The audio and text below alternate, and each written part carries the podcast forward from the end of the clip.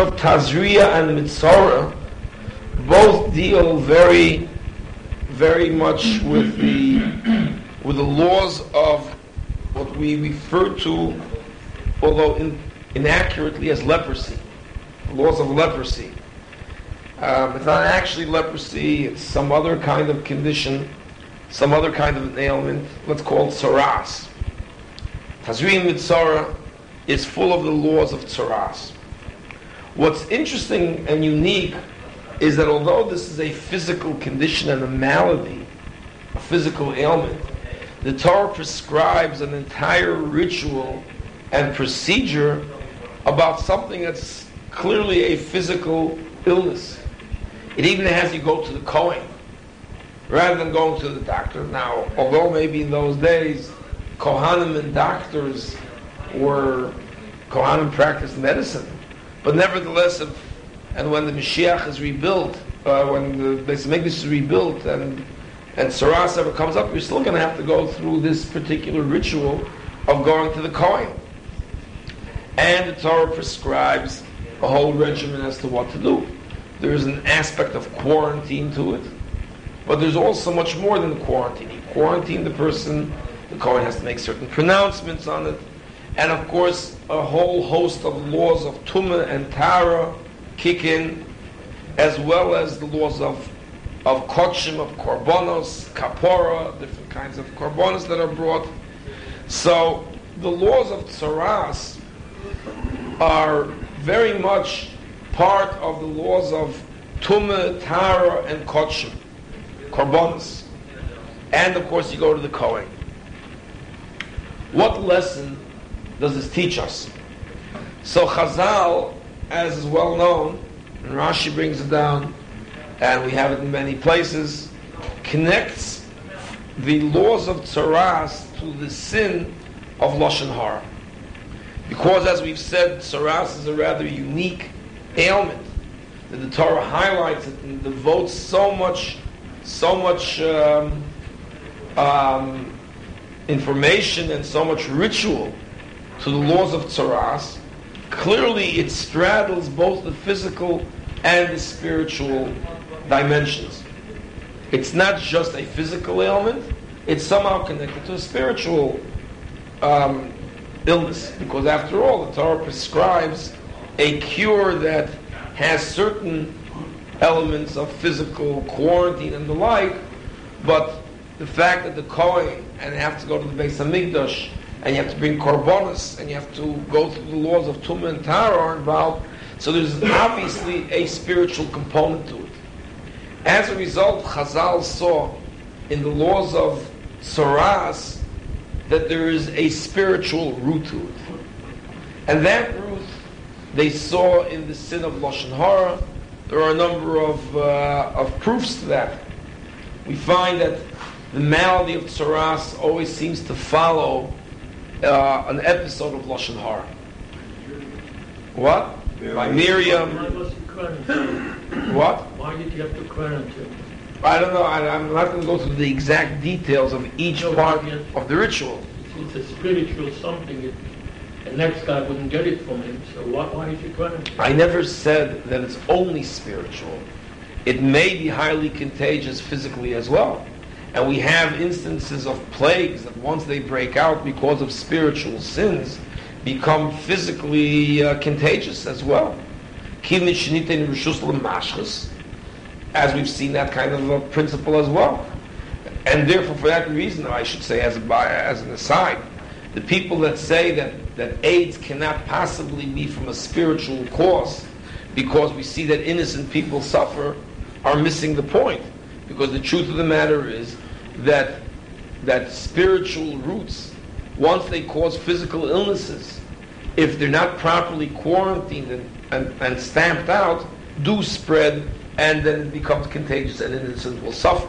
So that does happen. In fact, we're going to speak a little bit about that if we have time. But the point is that that the rituals prescribed for, for tzara'as clearly have a large spiritual component and dimension to it.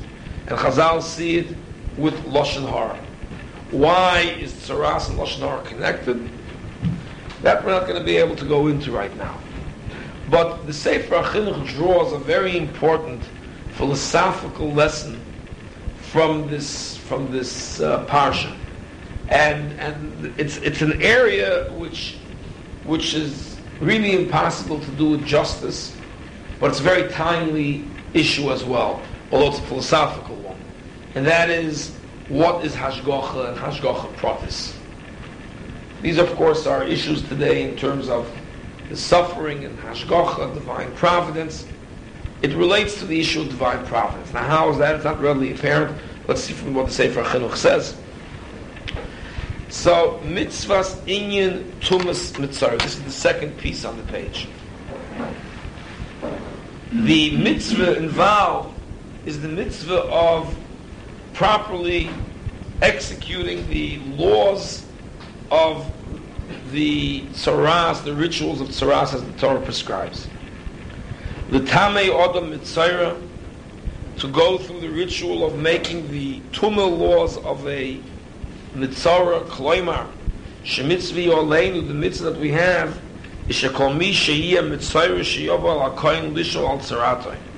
The mitzvah entails a person that shows signs of tzara'as to come to the kohen to inquire regarding his tzara'as. Va'kohen yitameno yitareno. And the Kohen's diagnosis is not just a physical diagnosis, but it makes him tomei or tor. V'hu yisnaig al pi haTorah ksuva. As a result, you then follow the procedures as as um, mandated by the Torah. Kasher yitzavenu HaKohen, as the Kohen commands. Lo yikach hadover k'chol yabo b'mikra. Says the Chinuch, don't take the illness of tzara'as as merely a haphazard, accidental uh, in, uh, illness that came upon you by chance. Elo yitein leiv alav v'yeda ki goydel avoinoi goramoisoi. Think about it, contemplate that it was the result of sin that this illness came about. Mishroshe ha-mitzvah. Now he goes into the lessons of this mitzvah. Likboya b'nafshoseinu, to to firmly establish in our in our minds, in our souls, ki hashgachas Hashem Baruch Hu, that the divine providence of God is protis al kol echod ve'echod mibnei adam, is on each and every single person, singular and unique to that person. And God's eyes are open to all of our ways. The eyes of God are on the pathways of each man. All of the steps God sees. And therefore the Torah commands us in this particular illness, this particular instance, to think about this and to realize that there's a spiritual root to this particular sin. The Gemara in Erechim says that the sin of tzara'as is Lashon Hara. derech Mikra. Now, at this point, we could really go off on trying to see what the connection is between Lashon Hara and tzara'as, and also the severity of the sin of Lashon Hara itself. That's what we used to do in the past in this particular parsha, but now we're going to take a more general approach. The whole idea that illness doesn't come about accidentally, but it comes about through an act of divine decree, and it's not a um, haphazard by chance, but rather it's through divine providence. Lo nikochenu derech mikra. Not to take this as an accidental thing. We've seen this in the Rambam, when we talked about fast days, we talked about tsaros. When Jews have tsaros, there is a mitzvah in the Torah not to take it as a haphazard chance occurrence, but rather It's a message. It's a divine decree, and it's a message, and we have to learn what that message is. And the first lesson of the message is what we just said. Before we even understand what the sin is, the fact that God is speaking to us and that we take it as divine providence is already part of the cure. It's already part of the mitzvah itself, that we're taking it as something sent to us by God rather than something that's haphazard. This, of course, opens up the whole area of what is uh, because of divine decree, what comes as a result of free will, to what degree does nature or chance or probability play a role. And that's what we're going to try to discuss a little bit to a certain extent. What is the interrelationship between Hashgachah Pratis, divine providence, and chance occurrences? Does one say that gravity is only an illusion?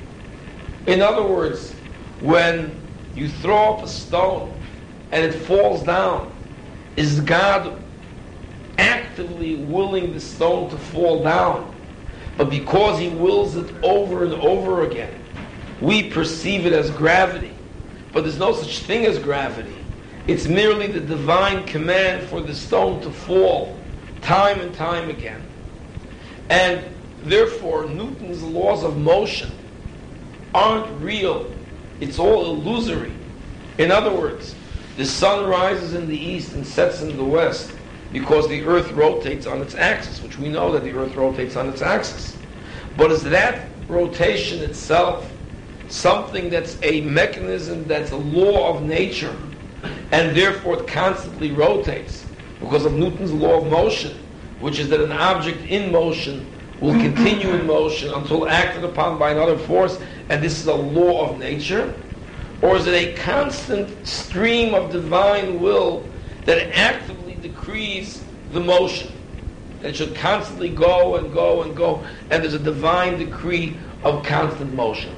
This is a philosophical question, but of course it has great pertinence to us, because if there is such a thing as nature that operates, although God sets it into motion, and God is the one that decrees laws of nature, but then when you violate the law of nature and you pay the penalty, the consequences of its violation, is it because God is actively punishing you, or is it merely a violation of something which God had set into motion beforehand? And there are many, many versions of how to view this particular issue. Because in the area of Hashgachah, there are many, many opinions, and what's interesting about it, what's very strange about it, is how fundamental is this belief, and how unknown and how ignorant people really are as to what we're obligated to believe. Why do I say it's fundamental? Because not only is it obviously a uh, part of Jewish faith, but one could possibly say that this is the most important mitzvah in the entire Torah. Why do I say that? The very first command of the Torah, the very first command, I should say, that God introduces himself to the world with, by Maimon Har Sinai, when the period of Sfira Sa'omer right now, where it's a countdown to revelation at Sinai. So the very first act of revelation that was re- revealed to, to the world was where God introduces himself with the first of the Ten Commandments, Anochi Hashem Alokecho asher otzeisicha me'Eretz Mitzrayim. I am the Lord your God, who took you out of the land of Egypt. Most people are familiar with this, obviously, because it's the first of the Ten Commandments. The question that many of the Rishonim deal with is, why is it that God introduces himself in this fashion? In, uh, if you want to see it inside, it's on the bottom of page one seventy-five.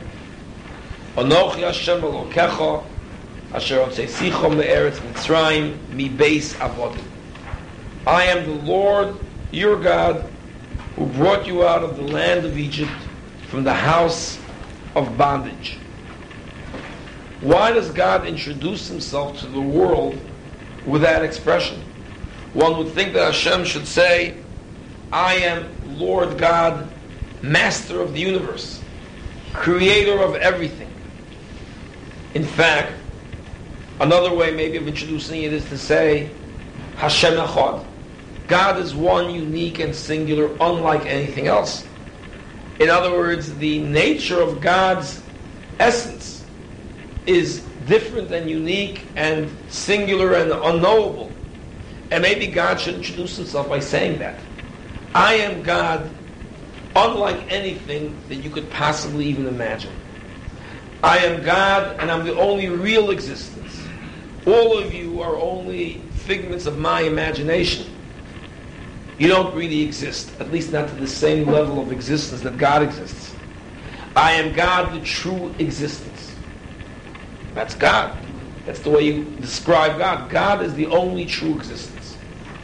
Or alternatively, I am God, I created it all. I am the God of Bereshis. Anochi Hashem Alokecho, I made Bereshis. In fact, I created time. Time itself is something of a, of a creation of God. I'm the God of Bereshis. I'm the God of Shemayim va'aretz. Anochi Hashem Elokecha sheborasi Shemayim va'aretz. I created heaven and earth. Anochi Hashem Elokecha Adon ha'aretz. Master of the world, master of the universe. I made it all. Instead, it seems to demote God by saying, I am the Lord God. You know, I took you out of Egypt, I made those plagues, and I brought you out, and I split the sea. I took you out of the house of bondage. Why limit God, or God's introduction to the world, with that with that part of the, um, with, with a mere episode in nature, in, in history, rather? So there's a number of different answers given to this particular question. The... The Orchos Chaim L'Rosh, the Rosh writes the following very interesting um, elucidation of this.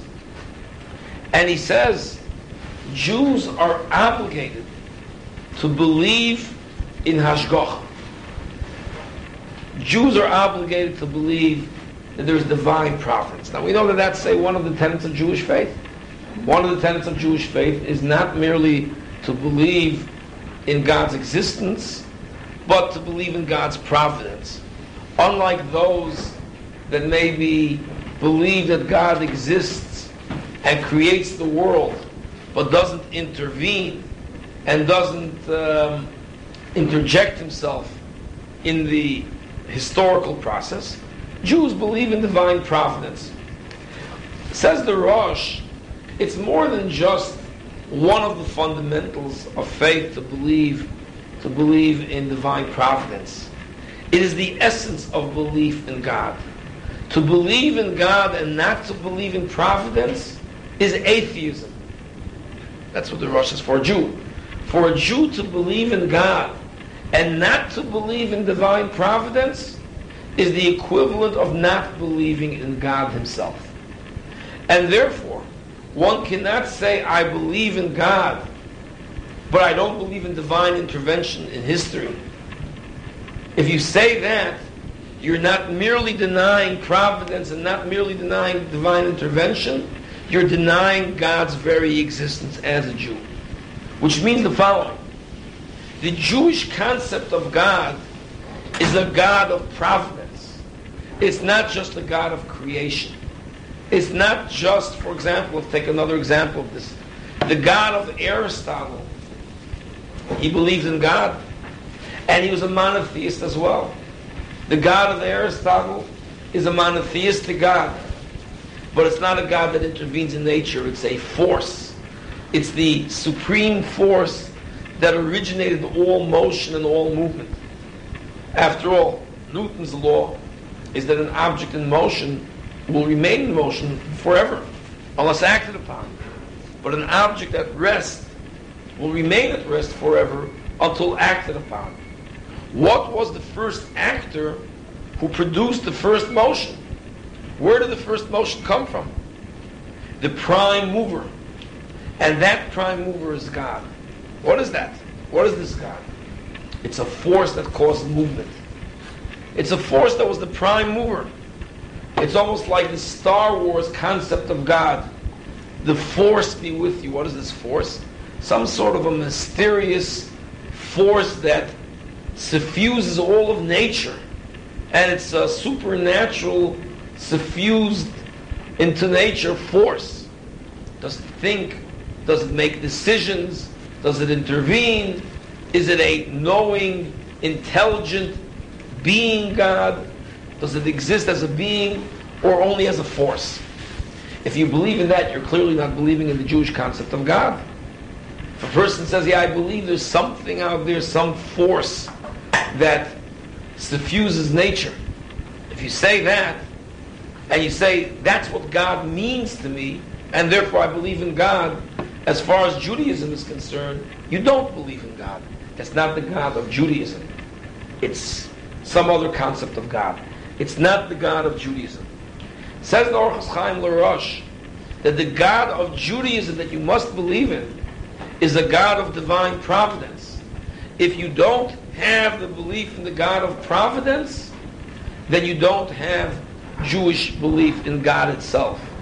Therefore, says the Rosh, the last part of the pasuk is critical. God introduces himself not as the God of creation, or as the philosophical God of Aristotle, or as the singularly unique being unlike anything else, which is all true.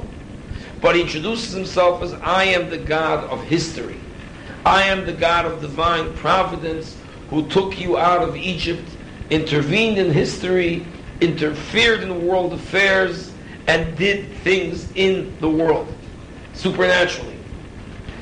Anochi Hashem Alokecho, Asher Hotzeisicho me'Eretz Mitzrayim. Says the Rosh, Mi Shaloi Hemin. If you don't believe in the second part of the verse, you're denying the first part of the verse. It's not the mere denial of the second part of the verse, it's the equivalent of denying the first part of the verse as well. The whole verse comes as a package deal. It's a package deal. You take the whole verse or you take none of it. It's an all or nothing proposition. It's all or nothing. It's a package deal. You either take the whole verse or you take none of the verse. And therefore, a Jew that denies the second half of the verse, and therefore if you have a book called the Eitz Chaim, known as the conservative Chumash, which denies the Exodus, it's atheism. It's not a book that accepts God. You could burn the book, halachically at least, religiously. There's nothing there. There's no sanctity to it. It's a book of atheism.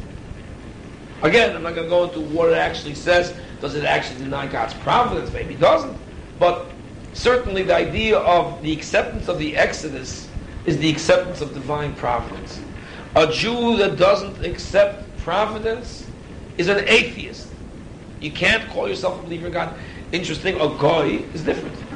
If a goy says, well, I don't know if there's divine providence, but I do believe in God, he's called a believer in God.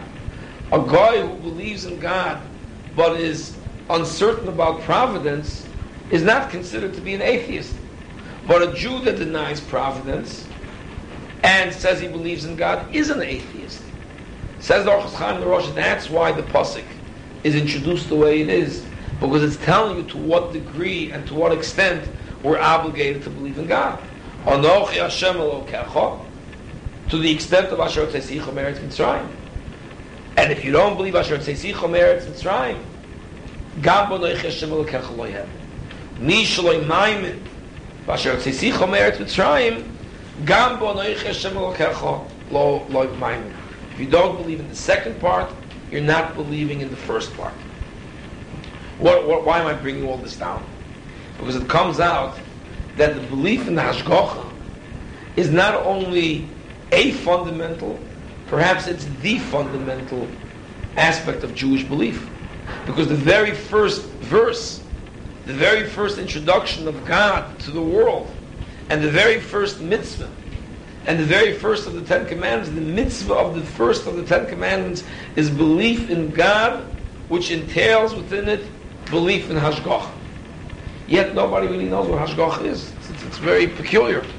That although it's so fundamental to Jewish faith that it is the fundamental, but so what does it mean? What does it mean that we believe in divine providence? Is every single thing divine providence? If I choose to eat something, is that divine providence or is that my free choice? Is there such a thing as nature? When I throw a stone up, is gravity a force in nature? Or is it always the will, I mean, even if you're going to say it's the original will of God, but is it a constant will of God, that we, like we said earlier? To what degree do we go with Hashgachah? So we have the principle of Hashgachah Pratis. And even that's not totally understood. As we'll see, the word Hashgachah Pratis doesn't really mean that God has particular divine providence on each and every single thing, but Hashgachah Pratis means that each and every single person has his own Hashgachah. Well, let's see. So now comes the Sefer HaChinuch and says that the mitzvah of Mitzora is to drive home the point of this belief, this faith. We said that there's an aspect of Hashgachah, of, uh, of the mitzvah that deals with the sin of Lashon Hara, which we've spoken about in the past. But now we're going to deal with the underlying fundamental behind it, which is the whole concept that God doesn't allow haphazardly for things to occur, but God wills things to occur and intervenes and interjects himself in world affairs and intervenes in, in, in history. And therefore, the fact that the Torah gives us an entire regimen regarding tzara'as that is primarily not medical, but primarily ritualistic in terms of the laws of Tumah and Taharah and Korbanos and Kotchim and Kapora and the Kohen and the Beis Hamikdash, teaches us that even something that's physical like tzara'as has a spiritual root. And that's rooted in the fundamental of Hashgachah, of divine providence. And this mitzvah should drive home the essential core Jewish belief in Hashgachah Pratis and divine providence. Let's go weiter. So therefore, derech Mikra. We're in the line right below where there's a parenthesis. For that reason we go to the Kohen. Why? Because now that we've said that there's a spiritual component and a spiritual root to this particular illness, so the person that you go to is not really the doctor in this case. It's the Kohen. Because the Kohen is the representation of atonement. After all, if the root of the malady is sin, then you go to the atoner of sin rather than to the physician of the body. You go to the one that deals with spiritual um, atonement. That's the Kohen. The Kohen's mission and the Kohen's job is to be the one, the intermediary, who's responsible for bringing about kapora, for sin. And additionally, when a person with tzara'as goes to a Kohen and he understands that the Kohen is the atoner of sin, he starts to think that what I'm doing was obviously a result of sin. Maybe he'll start doing tshuva. The mere fact that he's mandated and that he's commanded to go to the Kohen itself will inspire him to think of tshuva. Furthermore, the quarantine that you were asking about before, Harry, the Yusker K'tzas Yomim, that quarantine, thank you, when you're in isolation and when you're in, um, what do they call it in prison? Solitary. Solitary confinement. When you're in solitary confinement, and what could you do? Not very much. All you can do is think. You meditate, you think. So therefore the seven days of isolation, of quarantine, that the Mitzora goes through,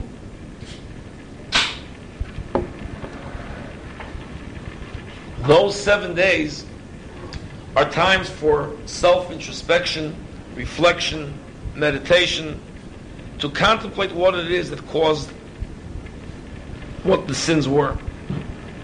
And therefore, he'll have seven days, sheyoshev alibo inyono b'moson, where he could with patience and with time think over very carefully what his deeds were. V'yifashfish b'maasov. He'll be able to search his deeds. Ulupomim. At times, the, the Torah prescribes Yuzkashnei Asgeri, a second week of quarantine. Shemayir tshuva v'lo tshuva shleima legamri. And again, the first week maybe wasn't enough. He needs another week to think it over. Hiltom al derech moshel shechoshev lahachzir machzis gzei losam. An example would be the guy says, "Oh, you know what? I'm a dishonest person. I did this wrong and that wrong. I really baffled people. I should return some of the money. Go back now a second week. Think about the rest of the money that you got to return. Not just half of your theft, but the other half as well." Giving you a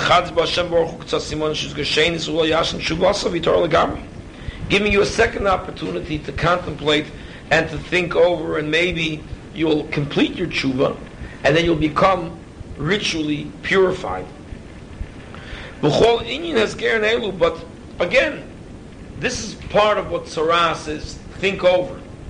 But the whole idea behind this is the concept of hashgachah, that God is intervening and interfering into your physical state of being in order to get you to think. It it then demonstrates hashgachah, divine providence, al kol darkei adam echos leechos, to each individual. Okay, that is the basis for this mitzvah. Hashgachah, belief in hashgachah, as we said from the Orchos Chaim L'Rosh, it is the fundamental. The person uh, says, when something happens, uh, they say it's for a shed. Is that divine providence? Yeah, that's what they mean by that. That's correct. But now the question becomes, what is this belief in hashgachah all about? Now, this is because it's probably, on the one hand, as I said, it's the most important aspect of faith. The most important. And according to the Rosh, it's the very first mitzvah, very first of the Ten Commandments. But as important a mitzvah as it is, that's how unknown the different aspects, and that's how much confusion there is in this mitzvah.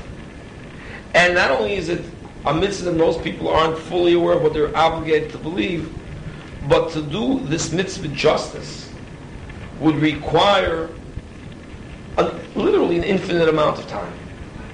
The more we discuss it, the more questions we'll have, and the more answers we have, the more other questions we have, and it's almost infinite in terms of how much has to be discussed. So therefore, I have to say that before we start, because don't expect to have the full answer to everything.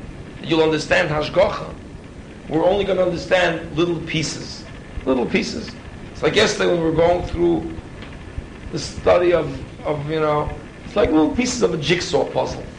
And even after you have all the pieces, when you start putting it together, it becomes, you start seeing the whole, the whole image. You can have all the pieces of a jigsaw puzzle. The kunst is to do it, is to put it together. Because when you have all those pieces in front of you, you see absolutely nothing. Because you have the whole puzzle here, but you have nothing. It's only after you put it together that it becomes beautiful, but the kunst is how to put it together. So we don't even have all the pieces of the jigsaw puzzle. Certainly even when we get some of them, we have to still put it together. And as you put it together, until you see the whole picture, you're going to have very little of it. So let's discuss just some of the things that he's going to enlighten us with, because it's a little bit of a chiddush. Actually, I have to say that not everybody necessarily agrees with it, although in the time of the Rishonim it was certainly the mainstream view of Hashgachah. The Ramban holds like this as well as well as other Rishonim. Hold the way he's going to explain now. But certainly the Mukubalim and later authorities had a slightly different view of Hashgachah as what he's going to now present. So let's see what he says. We're about six lines from the bottom of the second column. Seven lines. Bottom of the second column.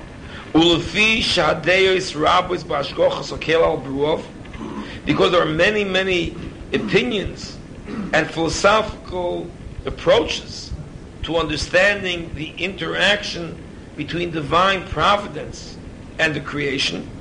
There are many psukim in the Torah as well as many mitzvahs, such as the one which we just described, the mitzvah of tzara'as, that teach us different aspects and lessons about Hashgachah, to teach us about this idea, because it is a great foundation. And as we said earlier, it's probably the fundamental mitzvah of all. So there's going to be many mitzvahs and psukim that indicate little bits and pieces, like a jigsaw puzzle, aspects of this mitzvah. But again, even then you'll get a lot of the pieces of the jigsaw puzzle, but you may not necessarily fully comprehend it if you can't put it together. So he says like this, Sheyesh kitais b'nei adam, there are those opinions, and I dare say that most of you that grew up in a Haimish background, this is the approach that you were probably taught. I don't know how many of you were brought up in a Haimish background. I know certainly Harry was, and he will recognize this as being the way he was brought up.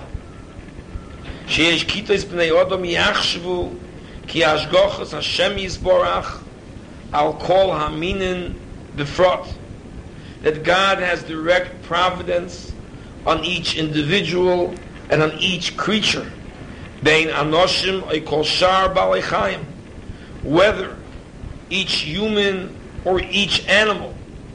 Therefore, if there's a spider web in the corner and a fly flies into it, and the spider pounces on it and drains it of all of its life juices, that fly was meant to go into that spider web, and that fly was meant to die, and that spider was given that fly to eat.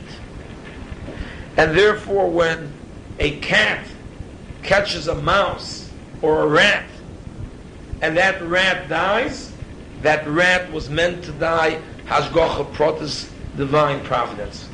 And when a rat falls into your trap, into a glue trap, this opinion basically says that there's nothing that happens in, in nature that isn't willed by God.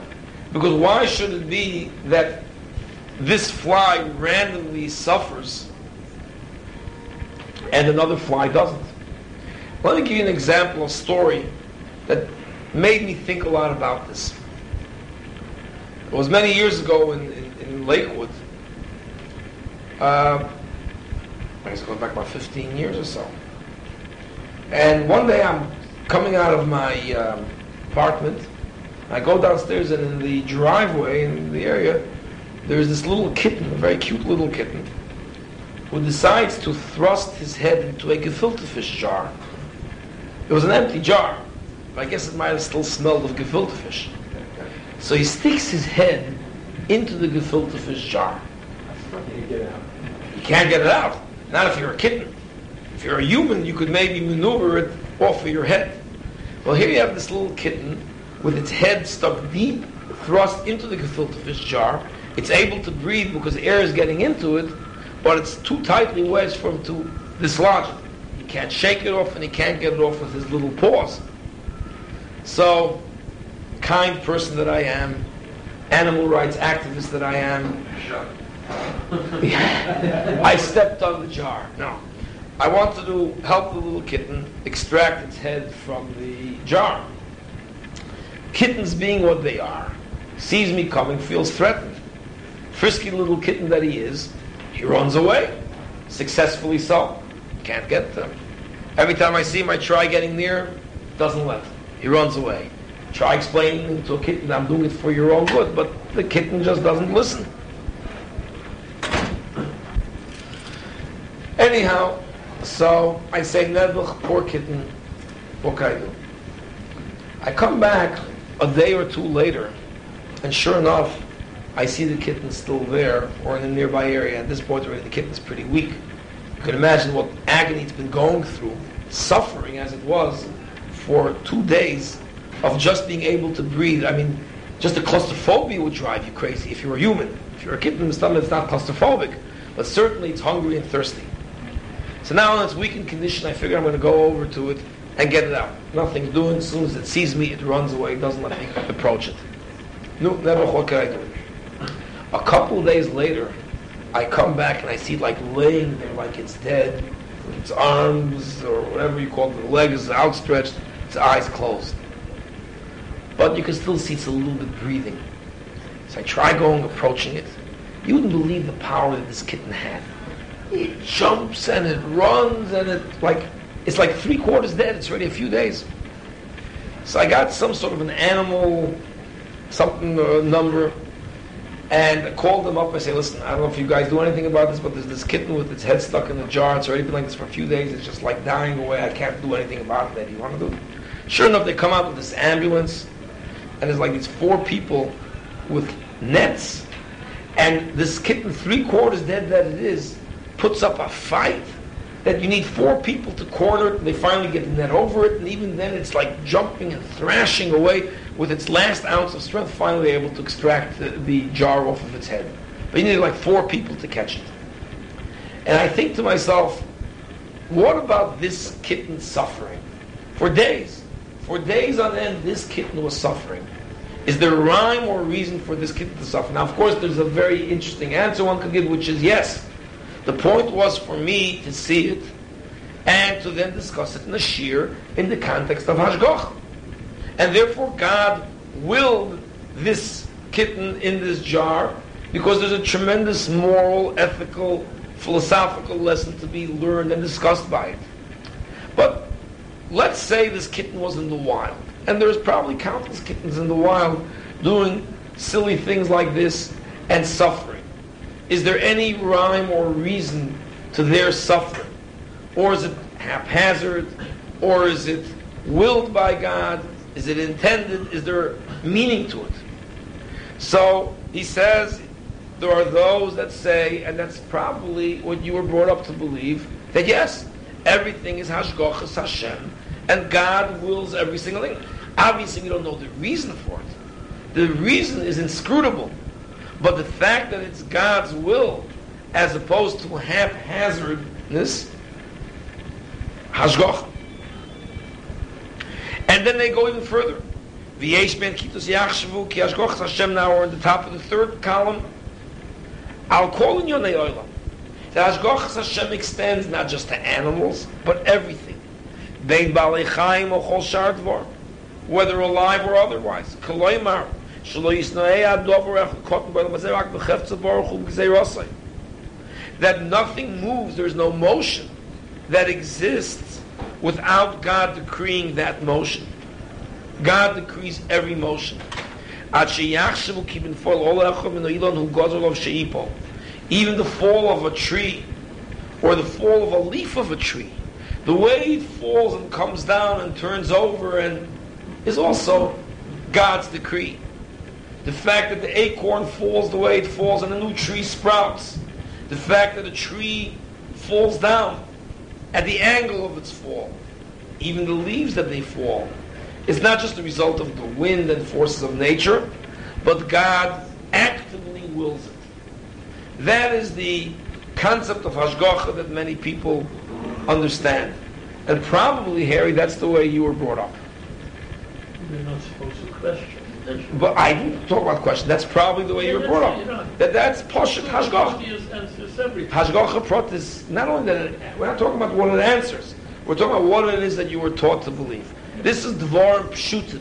Yeah. Most Haimish people are brought up that this is Aleph Beis. This yeah. is This is the, how it answers and what it answers.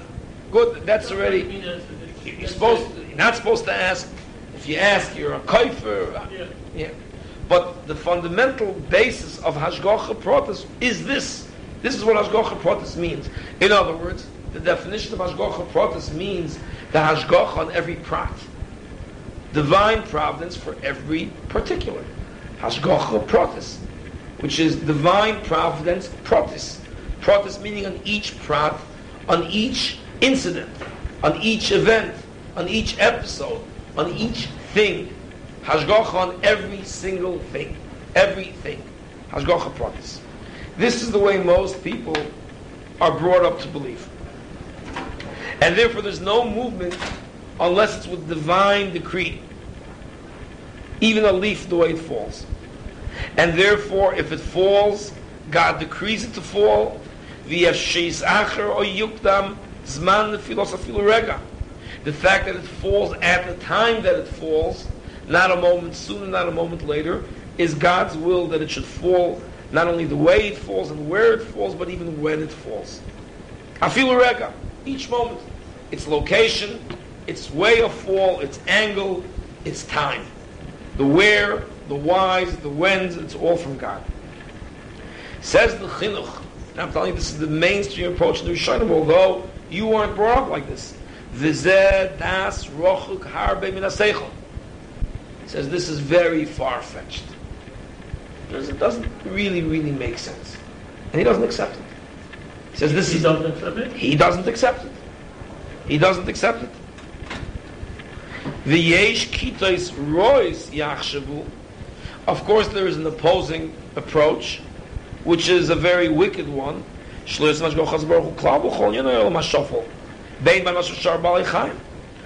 man or beast, there is no divine providence.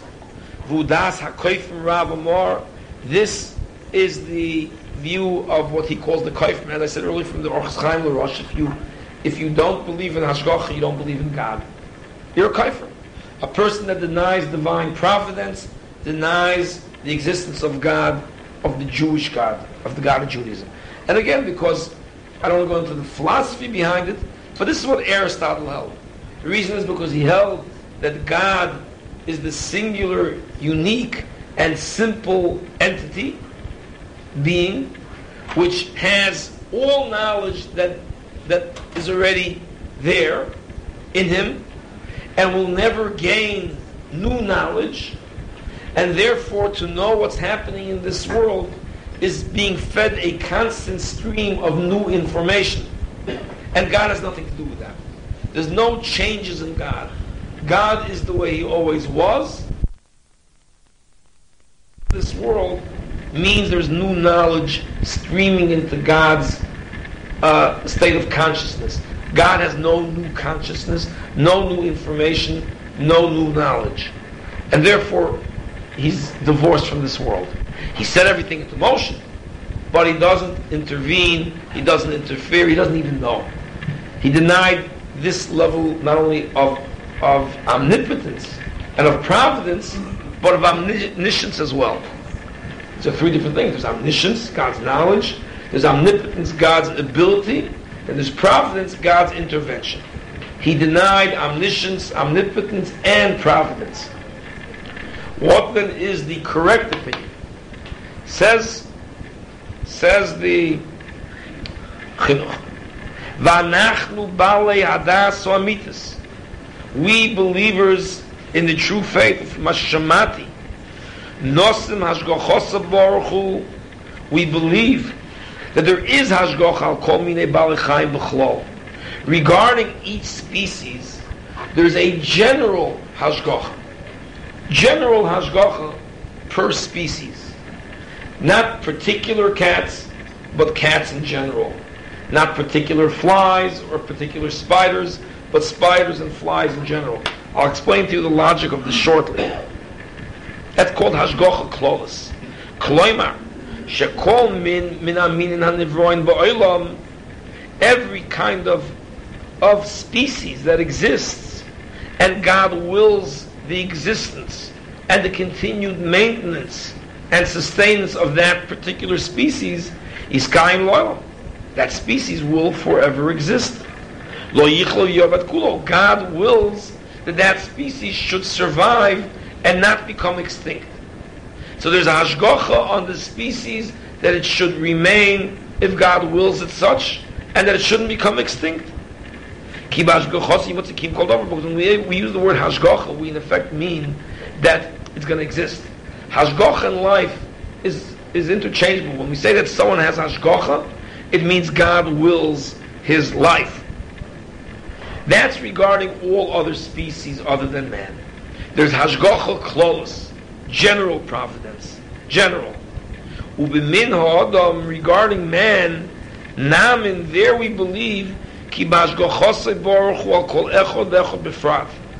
hashgacha of God extends to each person of the species. In other words, each human is like a species unto himself, and therefore there is divine providence that extends to each individual unit of the species. In the case of the animal kingdom, God's providence is general to the species, but not to the units of the species.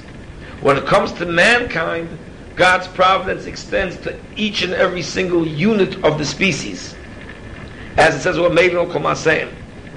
based on this, let's retranslate the word Hashgachah Pratis. It's a chiddush. It's not the way we understood it. Hashgachah Pratis means in contrast to Hashgachah Klolos. Hashgachah Klolos means general providence on a species. Hashgachah Pratis means specific providence to each unit of the species. Pratis therefore refers to each unit or to each individual. There's individual providence per individual, not per event or per episode or per thing. Hashgachah Pratis doesn't mean that God has hashgacha on each leaf and on each spider and each fly. Spiders in general, flies in general. Hashgachah Pratis means that in humankind, Hashem has hashgacha on each individual human being. Now, let's talk about the logic behind this. It's really very simple. What this really means, as we'll see, is that he believes in the concept that God did create mechanisms of nature in the very beginning that operate on their own as mechanisms. Of course, he's the creator of the mechanism, but he created laws of nature. And therefore, it would be correct to say that the earth rotating on its axis is rotating on its axis because it's a law of motion. Not because he has to constantly will the motion and decree the motion. He doesn't have to decree gravity, namely, that the stone falls and that gravity is an illusion. We said in the beginning, Hashgachah Pratis could mean that everything that we see is an illusion. There's only an illusion of gravity, but gravity doesn't really exist. There's no such thing as gravity. It just means that every time you throw up a stone, God wills it to fall down, and that constant will over and over and over again is what to us looks like gravity. But it's pointless to, to believe in gravity because there isn't any gravity. It merely looks like gravity because we see it happening constantly. Since it happens constantly, it looks like gravity, but there is no gravity because God is constantly, actively willing the fall of that stone. He's actively willing the fall of the stone. According to the Chinuch's understanding, as well as the Rambam and the Ramban, and it's the mainstream approach in the Rishonim, although I'm telling you, not everybody's going to say this, but the mainstream approach is no. God doesn't have to actively will the stone down. God has to actively will existence for the world, because if he removes his active will for the universe to exist, then the universe will disappear.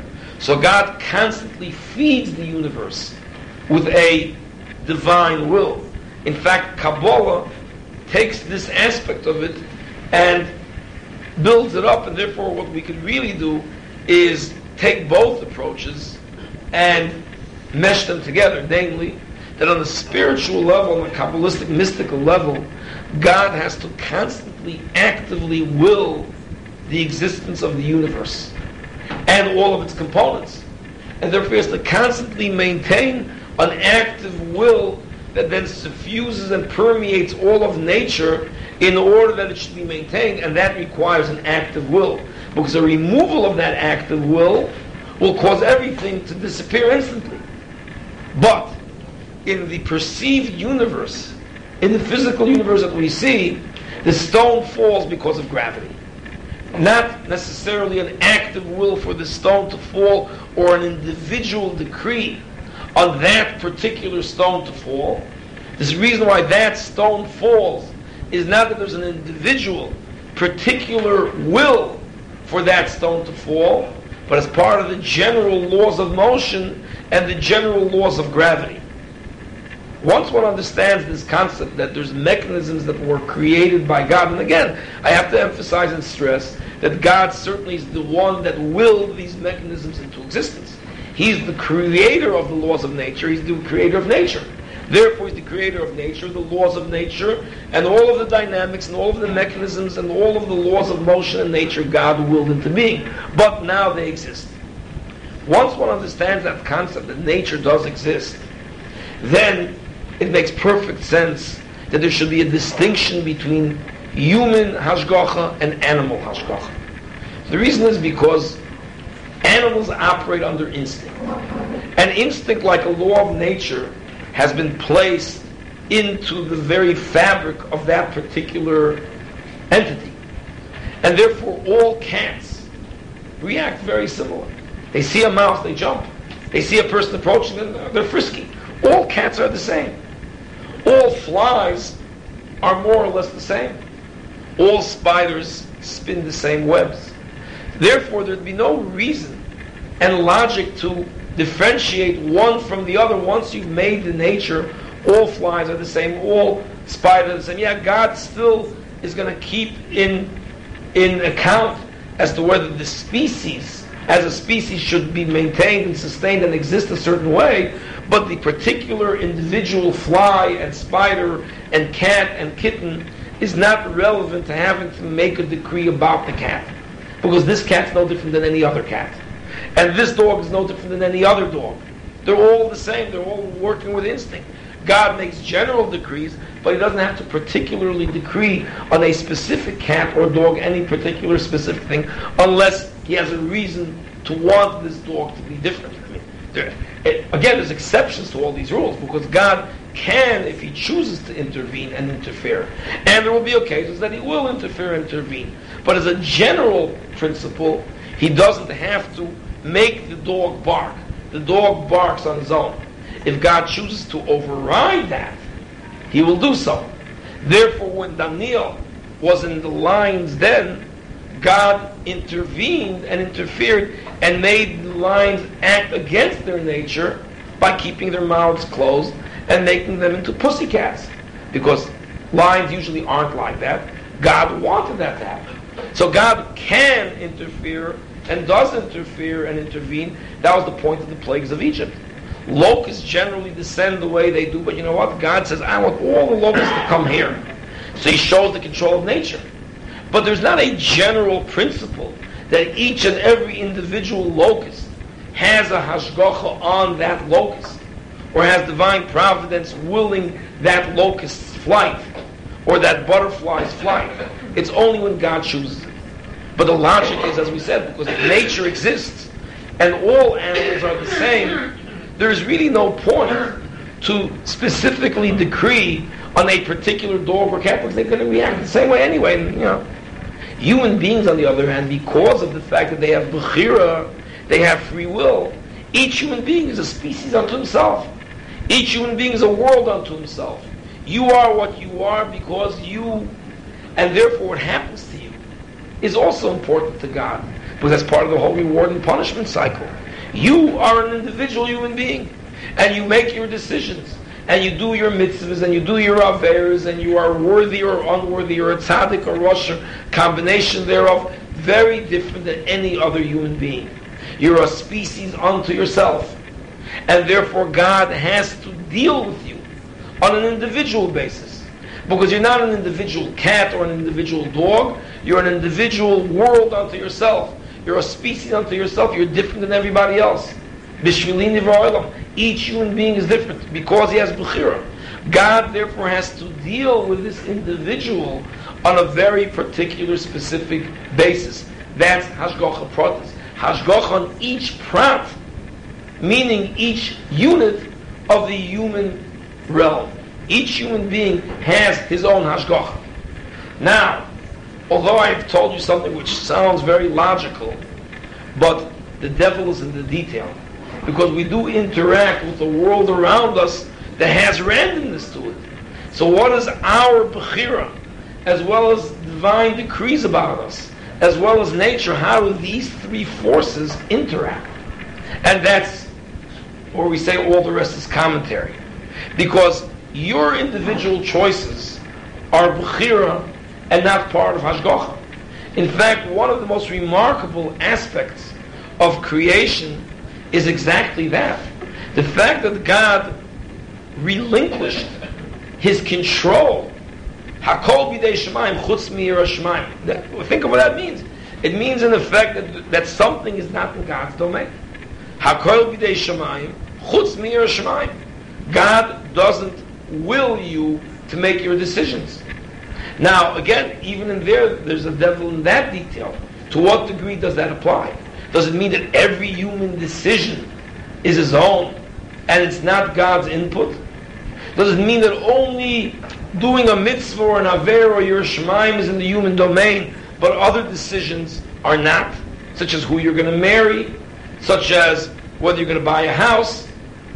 The house that you choose, is that part of God's providence or province, or is that part of your free will? So, I haven't answered everything. In fact, I've only opened up new vistas of questions. That's why I said before, the more answers we give, the more we open up new realms of questions. I'm just saying certain fundamental principles. One of them is that human beings have bechira. Bechira, meaning that you have free will, free choice. And the Pasuk and the, the Chazal say, Hakol bidei Shemayim, chutz mi'yirah Shemayim. Yirah Shemayim is your own domain. But now, what does that mean? Does that mean that free will is every area of human endeavor and enterprise is completely free will, from the stocks that you buy, to the clothes that you purchase, to the car that you choose, to the wife that you marry, to the decisions that you make as to where to move and where to live, and and what kind of schools you... I mean, is that all within the human province that God has nothing to do with, and it's all your decision? Or maybe it's limited. Yes, your Shemaim is your own, but God does intervene and interfere and cause you to make certain kinds of decisions regarding the stocks that you buy and regard, you know. Is there, how much divine intervention is is, is violating the Bechira? And to what degree does Bechira violate Hashgachah? Bechira is choice. Now, let me give you a tougher question. Let me give you a tougher question. I take a gun and I put a bullet into it and I point it at someone's head and I pull the trigger, and the bullet leaves the gun, it hits the person in the head and kills him. This was my choice. Did I violate Hashgachah?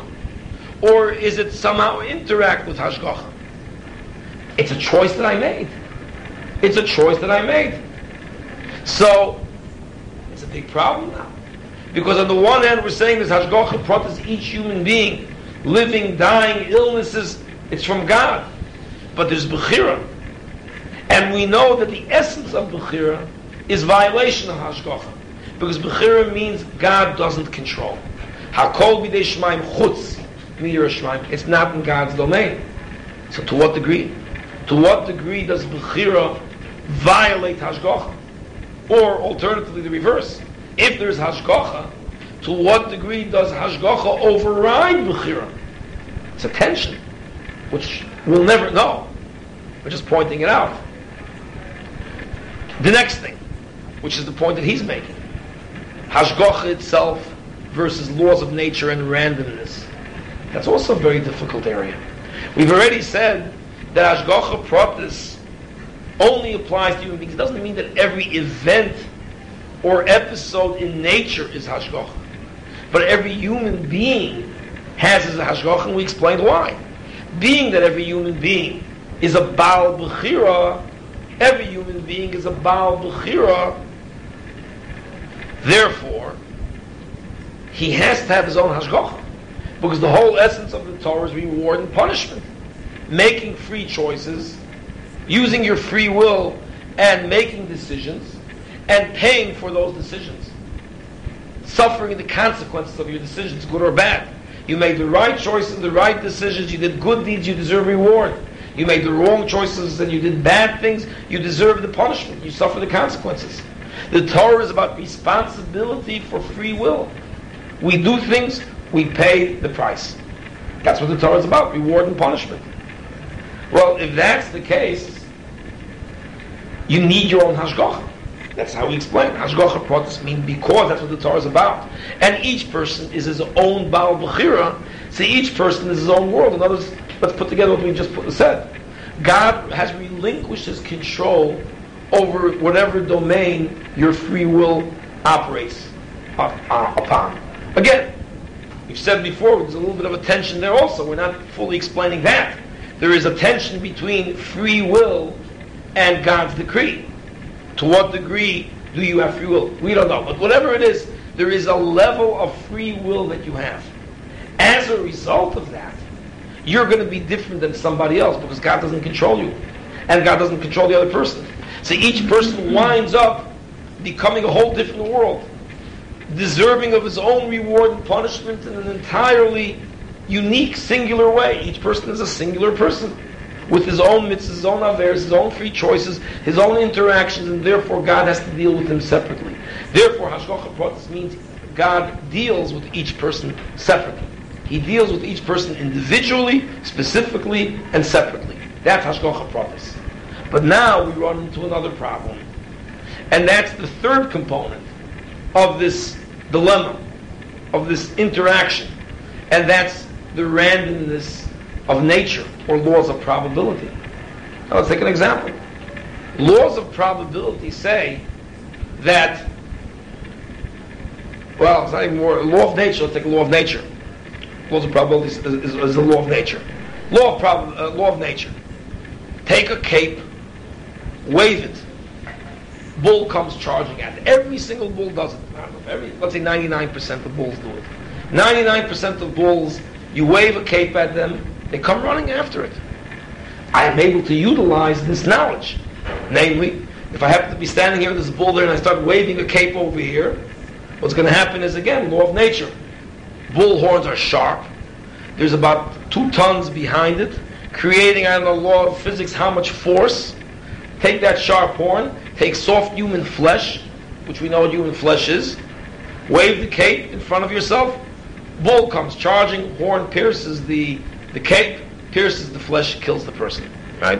Law of physics, based on the amount of force and whatever else you have over there, right? You could probably calculate exactly to the mathematical detail exactly what happened. Another law of nature, the same thing.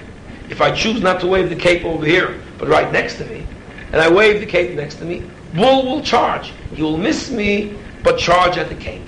Ha, I'm smarter than the bull. I have a sword right behind the cape. Bull goes straight into the sword, bull's dead. Okay, law of nature.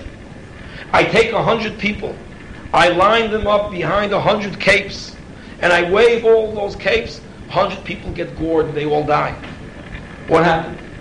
It was, you, it was the nature of bulls and motion that each of them died. Is it random? Is it the law of nature? Is it divine decree that they died? Is it my will? So you have an interaction now between laws of nature and randomness, or laws of probability. Well, law of probability is, I once saw this actually um, many, many years ago. This goes back, oh boy, long time, thirty years ago. I was in the Museum of Science and Industry in Chicago, and there's this little um, hose that's air-powered like a vacuum cleaner, and it shoots out little balls. And they've created a mathematical model of, based on the laws of probability, where that ball is going to fall and land into. So they made slots, and it flies into the slots. Depending on whatever it is, laws of probability, this slot's going to have this amount of balls, the slot's next to less, the slot's next to that less, and they put you know, um, little markings there to show you where what laws of probability are. Sure enough, if you watch it, it's incredible. You see that it was random, but based on the laws of probability, the balls were approximately to the mark of every single slot that they said based on laws of probability. That's the way it goes. In other words, if you're going to put a fly in one of those things, the ball's going to hit and kill the fly. Now, if that fly goes down that slot and falls into a vat of Pepsi Cola, and then I pour the Pepsi into this cup, and the fly's there, and I go, yuck, is that divine decree, or is that nature and laws of probability acting over here? I don't know. I don't really have the answer. Obviously, as I've said before, because this we, we always have to emphasize, God can intervene and does intervene. And therefore, in that particular case, he may have wanted the fly to land here in order to repulse me, or maybe there's poison that's in there and this way I won't drink it. Maybe a lawsuit. Or maybe a lawsuit. Exactly, right? It's good we have Stan over here. He gives us the right advice constantly. So, what is that? Is it possible, though, that it's only the law of nature that caused it to come here? As a result, the illness that will come as a result of the consumption of that particular fly, is that also, is that a divine decree already? Or is that, in this particular case, mere coincidence? So we're going to run into this problem because there's a tension then between God's providence and the laws of probability and chance.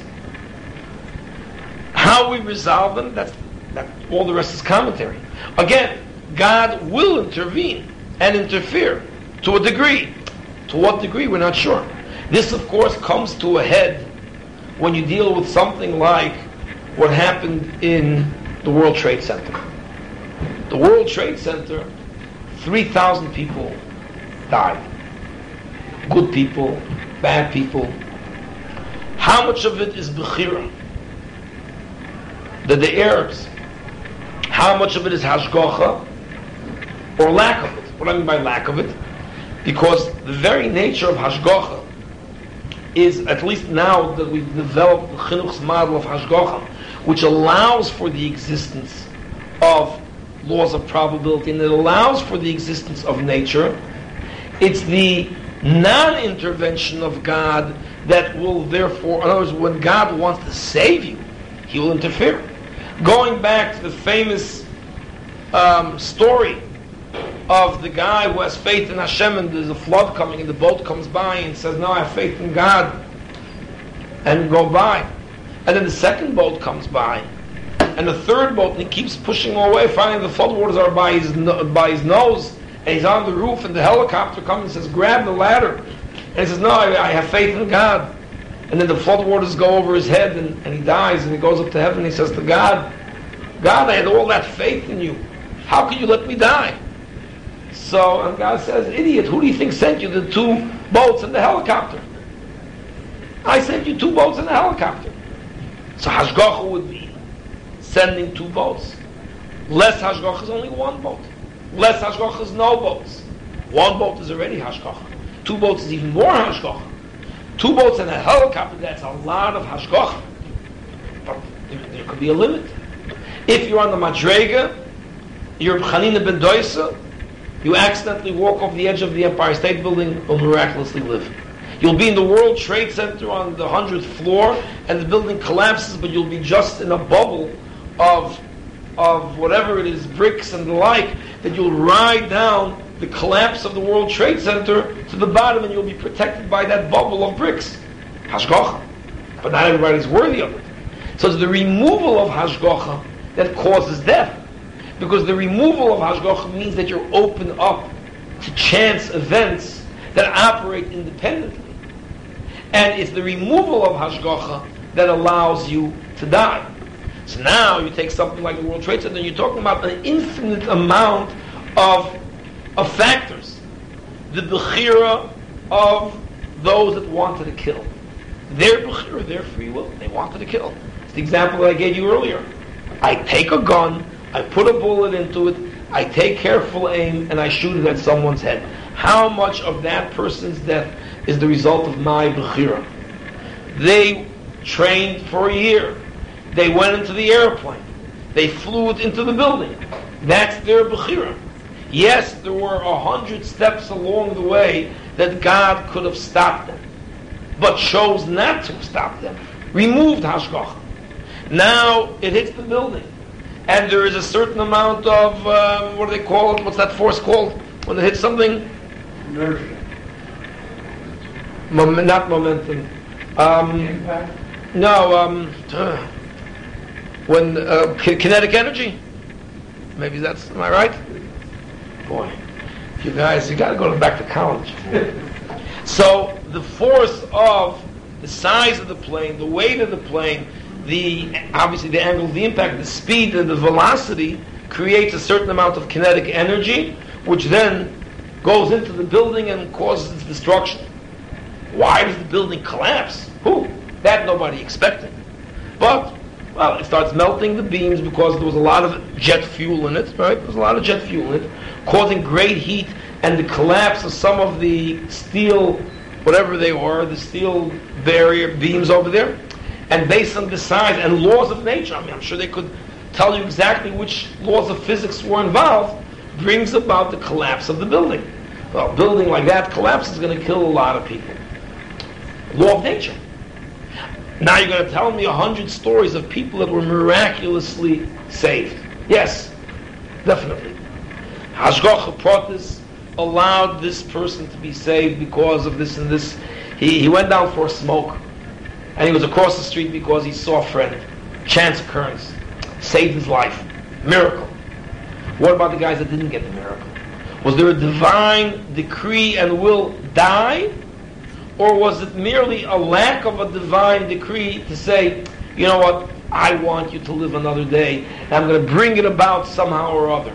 And how much of it is bechira that God gave him opportunities? There's a Mashiach downstairs that says, I have to speak to you. And the guy hung up the phone and said, I'm not going to speak to you. He deserved to die because he hung up the phone? No. Hanging up the phone on the Meshulach is not a death decree. But God gave you an opportunity. And you chose not to take it. You know what? That's all the Hashgachah you deserve. You're a person deserving of some level of Hashgachah. The guy gives you a phone call, I'd like to meet you in the lobby because there's a sign, no solicitations, I can't go up to you. You got to come down to me. And you go, you know what? In a half hour, come back in a half hour. And you hang up the phone at the wrong time, the person dies. Hashgachah, divine decree, die? Or merely removal of Hashgachah, you know what, I gave you the opportunity, you didn't take it, the rest is going to be natural. The rest is going to be nature. See? See where I'm showing you how all three of these factors come together in a mind-boggling way which we can't possibly comprehend. Bechira, Gezeira, Zardin, Hashgachah, nature. But as we see, we're just getting at the fundamentals. Some people believe that everything in nature, that fire burns this piece of paper, is only because God's willing that fire to burn the paper. Says the Chinuch, that's a das roch. That's very far-fetched. No, fire burns paper because God originally set up the world in such a way that fire should burn paper, and that bull horns should pierce soft flesh, and that bull should be a tongue. I mean, God wanted bulls to grow up to be a tongue, and that they should have sharp horns, and human flesh is weak. Put the three together, you got a dead human being. That's, that's natural. That's nature. But divine decree says, no, you have to die. So the Chinuch says, when it comes to nature, It's it's part of the original decree, the original mechanism that God placed into nature. It doesn't have to be an active decree each time. But human beings do have Hashgachah Pratis. But human beings also have Bechira. But now we're saying that human beings have to somehow interact with the world at large. What is this three-way intersection and interaction? I don't have the answer to that. But this is what we know.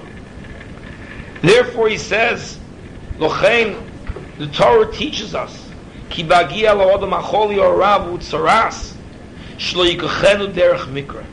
We shouldn't take tzara'as as chance. Rak yachshov miyot ki avoy noisav gormu, You have to think right away, it's your sin. And you're quarantined because of your sin. And you then go to the Kohen, who is the atoner, as opposed to the doctor. Hamirape, because he's the healer. He's the physician of Shever HaChet. He's the physician of spiritual illness. V'yirei lo v'nigo, and you show him your your nega. Ubatzoson, through his advice. Ubidvorv, and his words. Ubipishpush masov, and by your meditation and contemplation of your sin when you're quarantined and in isolation, you then take away the root cause of the illness, which was the sin. Yusumel Nega, the nega then goes away. Because God, who has always eternal providence over the person, could see when you do tshuva, when you repent, and He will hear you. And this is the essence of what this mitzvah teaches us.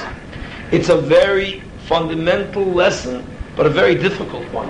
And as I said in the beginning, I'm leaving you with more questions than answers. By taking the simplistic questions that we began with, what is Hashgachah? Where is that Hashgachah? What is it? And we answered the simple ones. But now that we answered the simple questions, you got much more complex and detailed questions. But you have to know, at its root, the fundamental lesson of this parsha then, of this entire parsha, is the concept of Hashgachah Pratis, that Jews believe in it. And as I said in the beginning, this is not only a belief that Jews have to have, it's not only one of the most important fundamentals, but it is the most important fundamental. In fact, it's the essence of Jewish belief in God.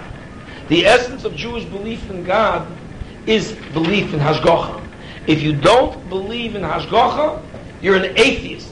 Not you're a believer in God who lacks the belief of Hashgachah. That's not what it is. It's not just believing in God, but I don't believe in the Torah from heaven. I mean, clearly, that's one of the fundamentals. Which is from? The Rosh. Not only you believe in God, I don't believe in Torah Missinai. You don't believe in God. You're an atheist as far as the Jews are, because the Jewish concept of God is Hashgachah, is the God of Hashgachah.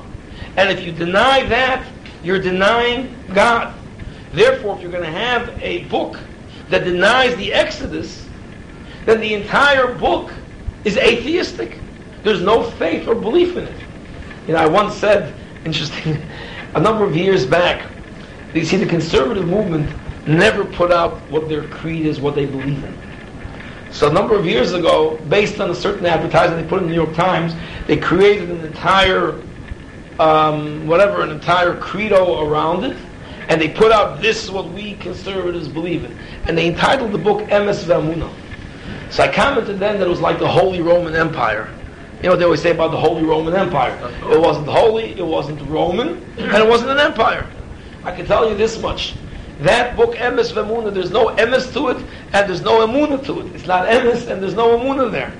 But if you deny Hashgachah, you've denied God. So the lesson to drive home, and it's very important, because nowadays that's what we're living through. We're living through a period of many, many questions. And I answered, and I ended off with a series of questions about where Hashgachah is according to the Chinuch side. Again, I have to again say that the Chinuch holds like the Ramban, holds like the Rambam. It was the mainstream approach by the Rishonim. Later on, the Mukubolim, the more Haimisher approach is not this. But he says it's Roch Min Hadas. We're going with his mainstream approach. But I said we're going to end with more questions than answers. But the fundamental premise behind all of this is that the parsha drives home the point of Hashgachah Pratis. Hashgachah Pratis. And Jews have to believe in that. And one of the first things of tshuva, see, that's why we didn't even get to the Lashon Hara part. Just the mere awareness. The mere awareness of what it is. It's, it's almost like in psychology, you know, it seems to me that half the cure of psychological, you know, problems is the awareness of what the problem was. You're aware of the problem, you already have fifty percent of the of, of, of the cure. If a person is able to re- understand this, that what happens is a result of Hashgachah, and you have to have faith in Hashem, Livtoyach B'Hashem, as the Orchos Chaim L'Rosh begins that mitzvah by Livtoyach B'Hashem, to have faith in Hashem, not just belief in God, but faith in Hashem, that's already half the cure right there. So, it's the lesson which we have to go with. We have to understand that there's Hashgachah, what Hashgachah is. We, we, maybe what we'll do is, since I put on top of this page the Tazria, Mitzora, Emor, and Kiseitse, we'll come back to this and do more of this about Hashgachah another time, maybe in Parshas Emor.